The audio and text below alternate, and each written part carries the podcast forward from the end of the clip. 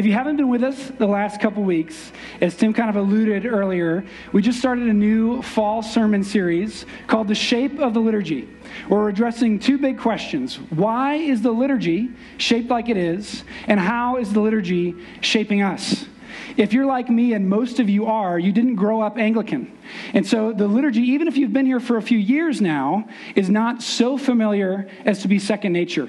For so many of us, the reason that Trinity is your home is because liturgical worship, like you experience here, it draws you. It's something that's powerful, that's moving, that you find engaging to your whole person as you worship God.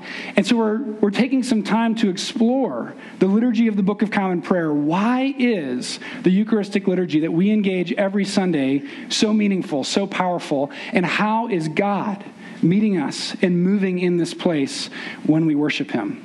And so Pastor Tim did kind of a preliminary couple of weeks in the last two weeks here talking about what is liturgy and talking about why we need to gather. So if you've ever missed his sermons, I encourage you go to our YouTube page. You can find a link to our YouTube page on our website. You can catch those sermons at any time. But what that means for today is that we get to actually look at the start of our worship. And we start our worship with song and with acclamation. Blessed be God, Father, Son, and Holy Spirit, and blessed be his kingdom, now and forever. And before I jump into exploring that with you, I just want to say a little, a little caveat, a little something I'm aware of when we talk about singing, when we talk about worship. Not all of us are the, as, as musically gifted as others. Daniel up here, who is playing violin, can play like 12 other instruments. And his wife, Allie, is a professional music therapist. And then there's others like me who can hardly clap in time, let alone play an instrument. And some of you out there have, have albums of music that we could go listen to online. I'm not going to you know, sell you out right now and make you all uncomfortable, but you know if I'm talking about you. Some of us are really gifted, some of us not so gifted right here. and so you might have the temptation to believe, oh, our worship, it's kind of like a scattershot attempt. Some people are musical, some people are intellectuals, they want the sermon, some people are really engaged with the liturgy of the table. That's not it at all. All of worship is meant for you, whether you're musically inclined or not. The whole service is meant for you to engage and to worship. And it's commanded of us in Scripture about just like one million times. We're told to praise God. Don't quote me on that number, but it's a lot. We are called to worship God. So, why do we do it? Why do we worship God in song? And why do we start with acclamation and praise? So, I would say there are three reasons that we're going to find in our main text today Psalm 95. When we sing together, the Holy Spirit moves in us to reorient our minds to the story of God to reorient our hearts to love and delight in God, and He reorients our relationships so that we draw ever nearer in communion with our Heavenly Father. So if you have your Bibles, open with me to Psalm 95, beginning in verse 1. We probably could have gone to a dozen different places when we talk about singing in the corporate worship of our church, but this psalm holds together some really important ideas that are echoed throughout the Old and New Testament. So, Psalm 95, beginning in verse 1. Oh, come, let us sing to the Lord, and let us make a joyful noise to the rock of our salvation. Let us come into his presence with thanksgiving. Let us make a joyful noise to him with songs of praise. For the Lord is a great God a great king above all gods, and in his hand are the depths of the earth. The heights of the mountains are his also. The sea is his, for he made it, and his hands formed the dry land. O come, let us worship and bow down. Let us kneel before the Lord our Maker, for he is our God, and we are the people of his pasture, and the sheep of his hand. Today, if you hear his voice, do not harden your hearts as at Meribah, uh, as on the day at Massah in the wilderness, when your fathers put me to the test and put me to the proof, though they had seen my work. For 40 years I loathed that generation and said, They are a people who go astray in their heart, and they have not known my ways. Therefore I swore in my wrath, They shall not enter my rest. Our psalm starts the same way that our liturgy starts praise to God. Let us sing a song of praise. Let us enter his presence with thanksgiving. Many Anglican churches actually don't start with a song, they start with the acclamation Blessed be God. Why do we start there? Well, there's some big assumptions happening both in our liturgy and in this psalm. Think about it for a moment. How weird would it be to come into this place to worship if you had never read any of the Bible before? If you had never heard about Jesus before? If you had never known God as your Savior? The assumption of the psalm and the assumption of our liturgy is that you know God. That you know God as your rock, as your salvation. The assumption of the acclamation is that you know God as Father, Son, and Holy Spirit. That you know that it is blessed to be in His kingdom. The assumption is that you know the goodness of God personally, that you know God. And that's powerful. We come into this place and worship together, and the assumption is that you have been transformed by the Holy Spirit, that you have been drawn into his family, that you know this God. That's the shape of the liturgy. And we'll come back to that in a moment. But the way that it shapes us is that the inverse is true. Not only does uh, not only does knowing God lead to worship, but worshiping God leads to knowing Him greater. Martin Luther had this phrase to know God is to worship God. He had this, this belief that if you have been transformed by the Spirit, if, you have, if God has revealed Himself to you to be your Savior, your rock, your King, then you'll inevitably worship Him. But the inverse is true as well. If you come into this place and worship God, you are going to begin to know Him more deeply, to know Him more truly, to love Him more deeply. When we worship, we are changed and we are, are brought into these greater and deeper truths that we claim to follow. Doxology, right worship, builds and, and enforces and strengthens orthodoxy, right belief. They go hand in hand. And we need the power of doxology, of right worship, to reorient our minds to the true story of God week in and week out.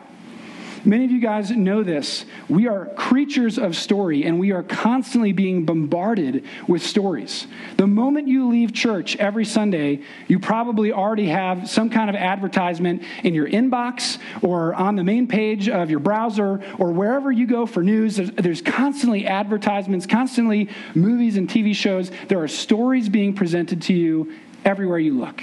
And most stories are not the story of Scripture.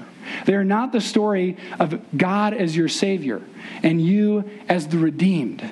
And so we need to have our, our stories that we tell ourselves reoriented over and over again. Just as a small example, there was a, a famous Christian author, Donald Miller, who wrote Blue Like Jazz almost two decades ago. And I don't actually know if he's still writing, but I know that he's in business now, and he has a business called Story Brand. And it's, it's all about marketing. The idea that you can market your services, you can market your product through the means of story. And I'm not trying to like dunk on Donald Miller or say that that's wrong necessarily. In fact, story can be leveraged for immense good in all kinds of ways. But the point is, if Donald Miller figured this out, then every major marketing firm in the world already knows this. Every major marketing uh, division of every large company already knows this. Today, nothing is sold to you based on the merits of the product. And I'm not even saying that, that the product doesn't have merits, it's sold to you based on a story that they want to tell you, a story that they believe you want to live. And the reality is, constantly, we're being bombarded with these messages about how we are the hero of our own story. And if we just had this product or this service, we could get over that bump in our story and become the hero we're, we're meant to be, become who we're supposed to be. We're constantly being told these stories, and we're constantly having to, to reorient our minds to what is actually true. Tim gave a, a, sermon series on the Lord's Prayer not that long ago, and his final sermon in the series was on the concluding line For thine is the kingdom and the power and the glory forever and ever. And he, he equated it to like a movie. He said, God is the director, the producer, and the star of the story, not us. I need that reorientation because every story out there is telling me that I'm the star And if I just had the right tools, I would thrive. But the reality is, I'm not the star of the story. Jesus is. And every story is, that's being told to me is saying that I have the power with just a little help to make massive change in my life or in others.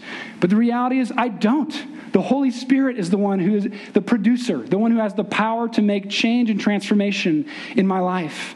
And every story out there is saying, you can determine the ending. You can determine where you're going and the creative direction of your life. But I need to be reoriented, reoriented to the fact that God the Father is the creative director, the one who is sovereign over my whole life.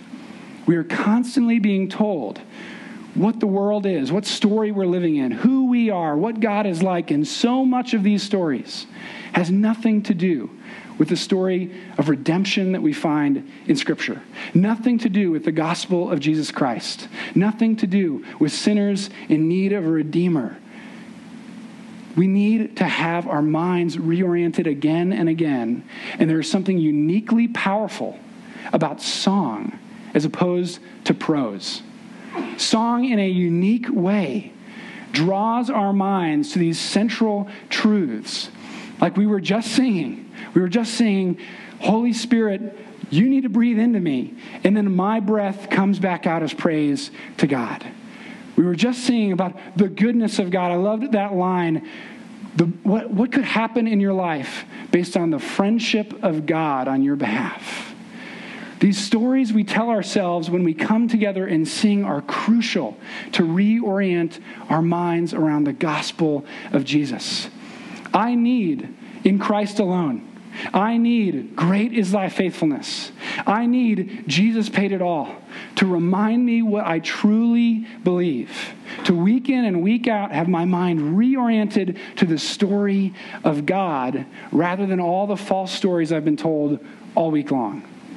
We need that reorientation. The, and when we sing together, that happens. The Spirit is moving. The Spirit is communicating to you these gospel truths that you so desperately need. Aaron has a really important job. When he's picking songs, he is week in and week out helping us regather our minds and our imaginations around the gospel. Now, I told you we would come back to this concept of the shape of the liturgy. Because I have one more thought on this idea of the, the reorientation of the mind that the Holy Spirit does when we gather to sing. We've just said the Holy Spirit is at work among God's people when we sing to remind us, like our psalm says, that He's the maker of all things, that He's the creator of all things, that He's our shepherd who cares for us, that He is our God and our King. The Spirit is reorienting our minds, but it's not just us. There are also unbelievers among us when we worship. There was a, a, coach in my life. I did a youth ministry coaching program a handful of years ago, and this coach, Marco, had been in youth ministry for more than three decades. And he talks about this shift that he saw in youth culture relatively recently, in the last decade or so. How at the beginning of his career, he would know every single time when he went to speak at a youth event who the non believers were in the room. They would be in the back, arms folded, maybe a scowl on their face because their friend invited them and maybe didn't tell them what they were really going to, and they didn't want to be there. But something has changed. In the last decade or so, Marco will see students worshiping Jesus in the front row as the band is singing their last song before Marco comes up to preach. And then he'll see that same student in the hallway afterwards, and the student will say something like, Hey, I'm really interested in hearing more about this Jesus that you talked about. And Marco's a little taken aback. You were worshiping him. And inevitably, these students will say something to the effect of, I was just trying it on. If you are an unbeliever in this room, I would encourage you lean in, try it on. The shape of the liturgy is meant for God's people who know his story, but it does not exclude you. The shape of the liturgy can also be a powerful place where you can meet with the Holy Spirit and He can guide you to know Jesus in a way you've maybe never known Him before. Our worship has a powerful impact on our minds and our imaginations, but it doesn't stop there. So far, everything I've said could pretty much be agreeable with the crowd of people that might say, I don't sing. So we need to go further. It's more than that. It also affects our heart. When we sing, the Holy Spirit is not just reorienting our minds and our imaginations, but the affections of our hearts to love and delight in God. Would you look with me again to Psalm 95? I'm going to begin in verses 1 and 2, but then I'm going to hop down to verses 7 through 10. Oh, come, let us sing to the Lord. Let us make a joyful noise to the rock of our salvation. Let us come into his presence with thanksgiving. Let us make a joyful noise to him with songs of praise. Down to verse 7. For he is our God, and we are the people of his pasture and the sheep of his hand. Today, if you hear his voice, do not harden your hearts as at Meribah, as at, on the day at Massah in the wilderness, when your fathers put me to the test and put me to the proof, though they had seen my work. For 40 years I loathed that generation. They are a people who go astray in their heart, and they have not known my ways. In our psalm, there's a, an inference being made about the wilderness generation. This generation that had seen the mighty hand of God save them from slavery in Egypt and then turned from him, rejected him, didn't trust him. There's an inference here. There's, the, the text explicitly tells us the problem was with their hearts. And what does the psalmist pair this problem with? Psalms of praise, songs of praising God's glory and God's goodness. The, the remedy to a hard heart, according to our psalmist, is to sing about God's goodness.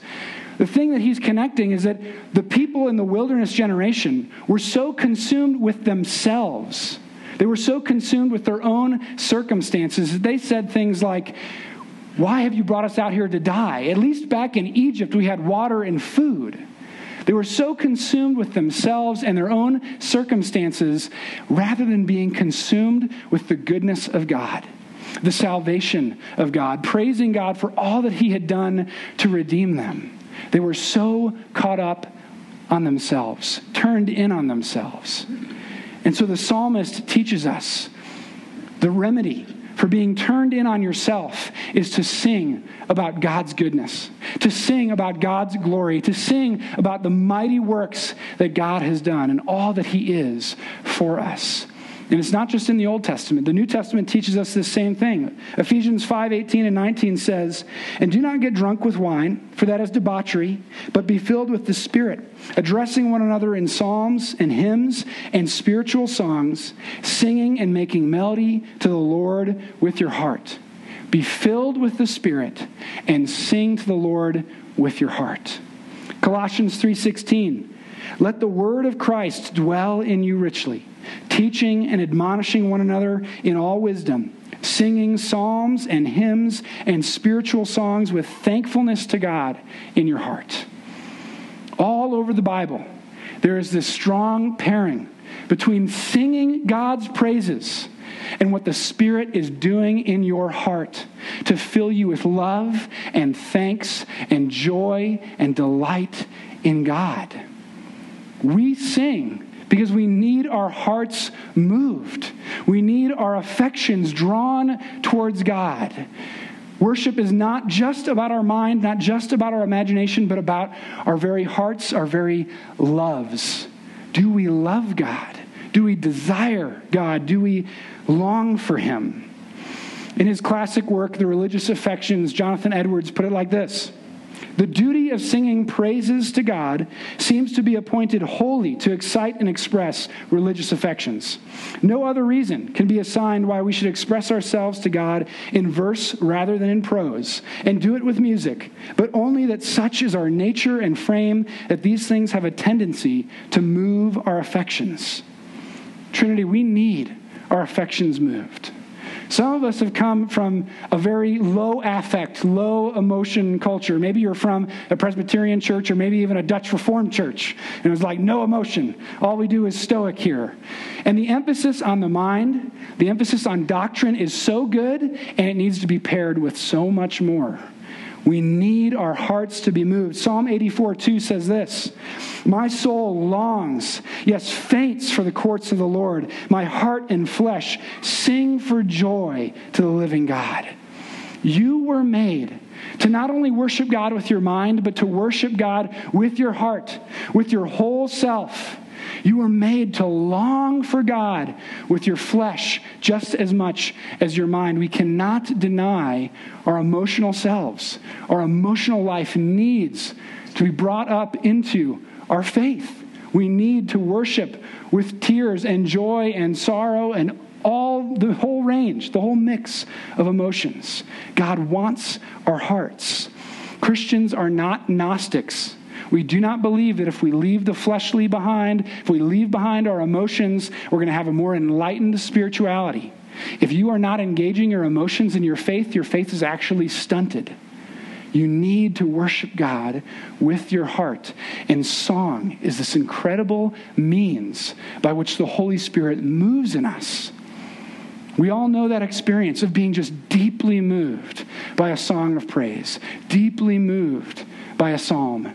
We need these songs to move in us.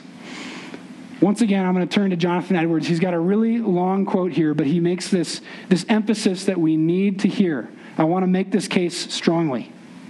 He says, I am bold to assert that there never was any considerable change wrought in the mind or conversation of any one person by anything of a religious nature that ever he read, heard, or saw that had not his affections moved.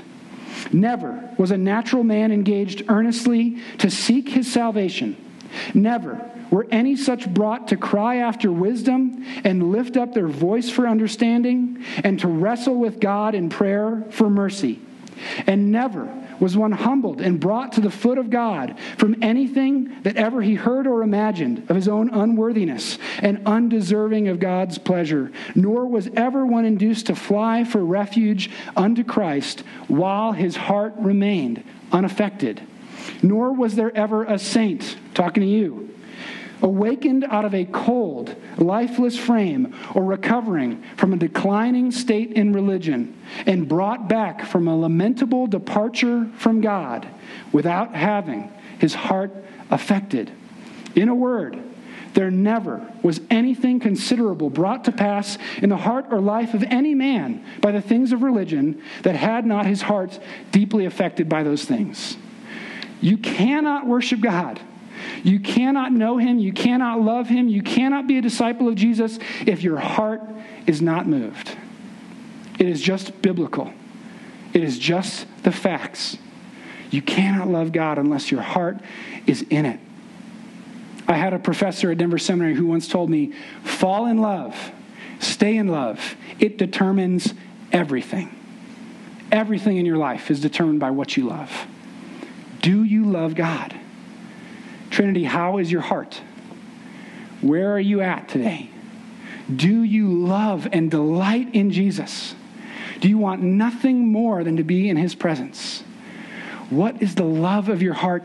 The Holy Spirit is ready to meet you when we gather to sing his praises. It is a means of grace to draw ever more into love with our Savior, to delight in him, to enjoy him. What song do you sing while you're by yourself, while you're in your car? What are you singing with your family? What are you singing? And I'm being literal here.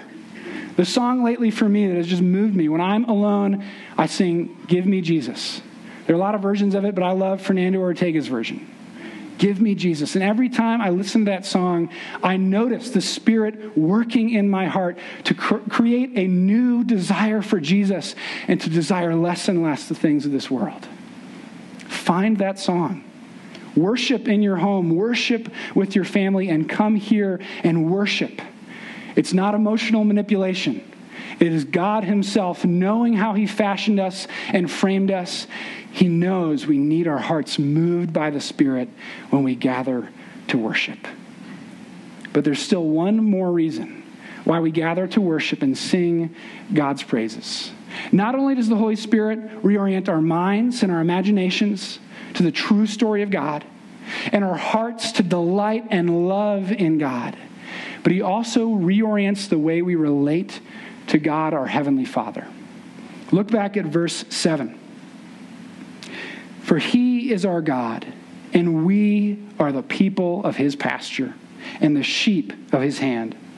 Today, if you hear his voice, do not harden your hearts. Why do we sing? Just because he's God? Because he's king? Yeah. But more than that, because he's our God, because he's our king, our savior, our shepherd. He uses the very same metaphor that Jesus uses with his disciples. How does God want to relate to us like a loving, caring shepherd over his sheep? God wants a relationship with us. God wants to commune with us. And not just as a ruler over the ruled, as a king over his servants, but as a father with his children, as a good shepherd with his sheep. He wants that kind of relationship. And the amazing thing is that he sings to us first. He calls out to us first. Psalm 95 doesn't say it explicitly, but we'll get to Zephaniah 3:17 in just a moment. But his voice cries out. He is speaking. He wants to be in relationship with his children. He wants you to know him more deeply. He is calling out, "Will you respond?" Zephaniah 3:17 now brings the full picture. The Lord your God is in your midst, a mighty one who will save. He will rejoice over you with gladness. He will quiet you by his love. He will exult over you with loud singing. What a beautiful passage. Many of you guys know that Megan and I just had our first child, Orson, uh, just shy of two months ago. And like most new parents, we are head over heels in love with Orson. He is amazing. We can't get enough of him. And so we are just constantly taking a million pictures and talking to everybody about him. We can't get enough of our beautiful boy that we love so much, and we can't help but to sing over him. Every song in the world gets a remix to be made about Orson. We're constantly singing silly little chimes to him. Parents in the room, you know what I'm talking about. You've been in that place where you just couldn't help but to exult in love over your child with song. When I was a little boy, I remember my mom singing over me. She would sing, You are my sunshine. You're my sunshine, my only sunshine. You'll never know, dear, how much I love you. My mom has told me a million different ways that she loves me, and I don't know that any have pierced my heart the way her singing over me did. Church, hear this message. This is a gift of the gospel. If you have put your faith in Jesus, this is the way that God sings over you. This parental doting love is the love that the Father has over you. He can't get enough of you. He is obsessed with you. He delights in you. He breaks out into song over you. And he quiets you by his love when you're in distress. The same way that I shush and sway Orson when he cries. That's the love that God has for you. And here's my question Don't you want to sing with him? He wants you to join, he wants to sing with you. Don't you want to sing with him? He loves you. We come together to sing.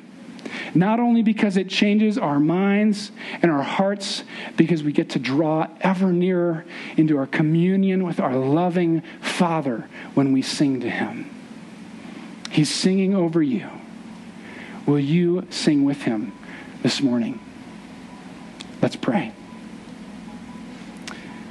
Heavenly Father, we would know that fatherly love this morning we would know that deep delight and joy that the psalmist talks about. We would desire nothing more than Jesus. We would have the Spirit move among us today. Would you grant that request, God? Would you move in our hearts to give us renewed faith, renewed hope, renewed vision for your kingdom? And would you give us a deeper and deeper communion and love with you, oh God? Name of the Father, the Son, and the Holy Spirit, we pray. Amen.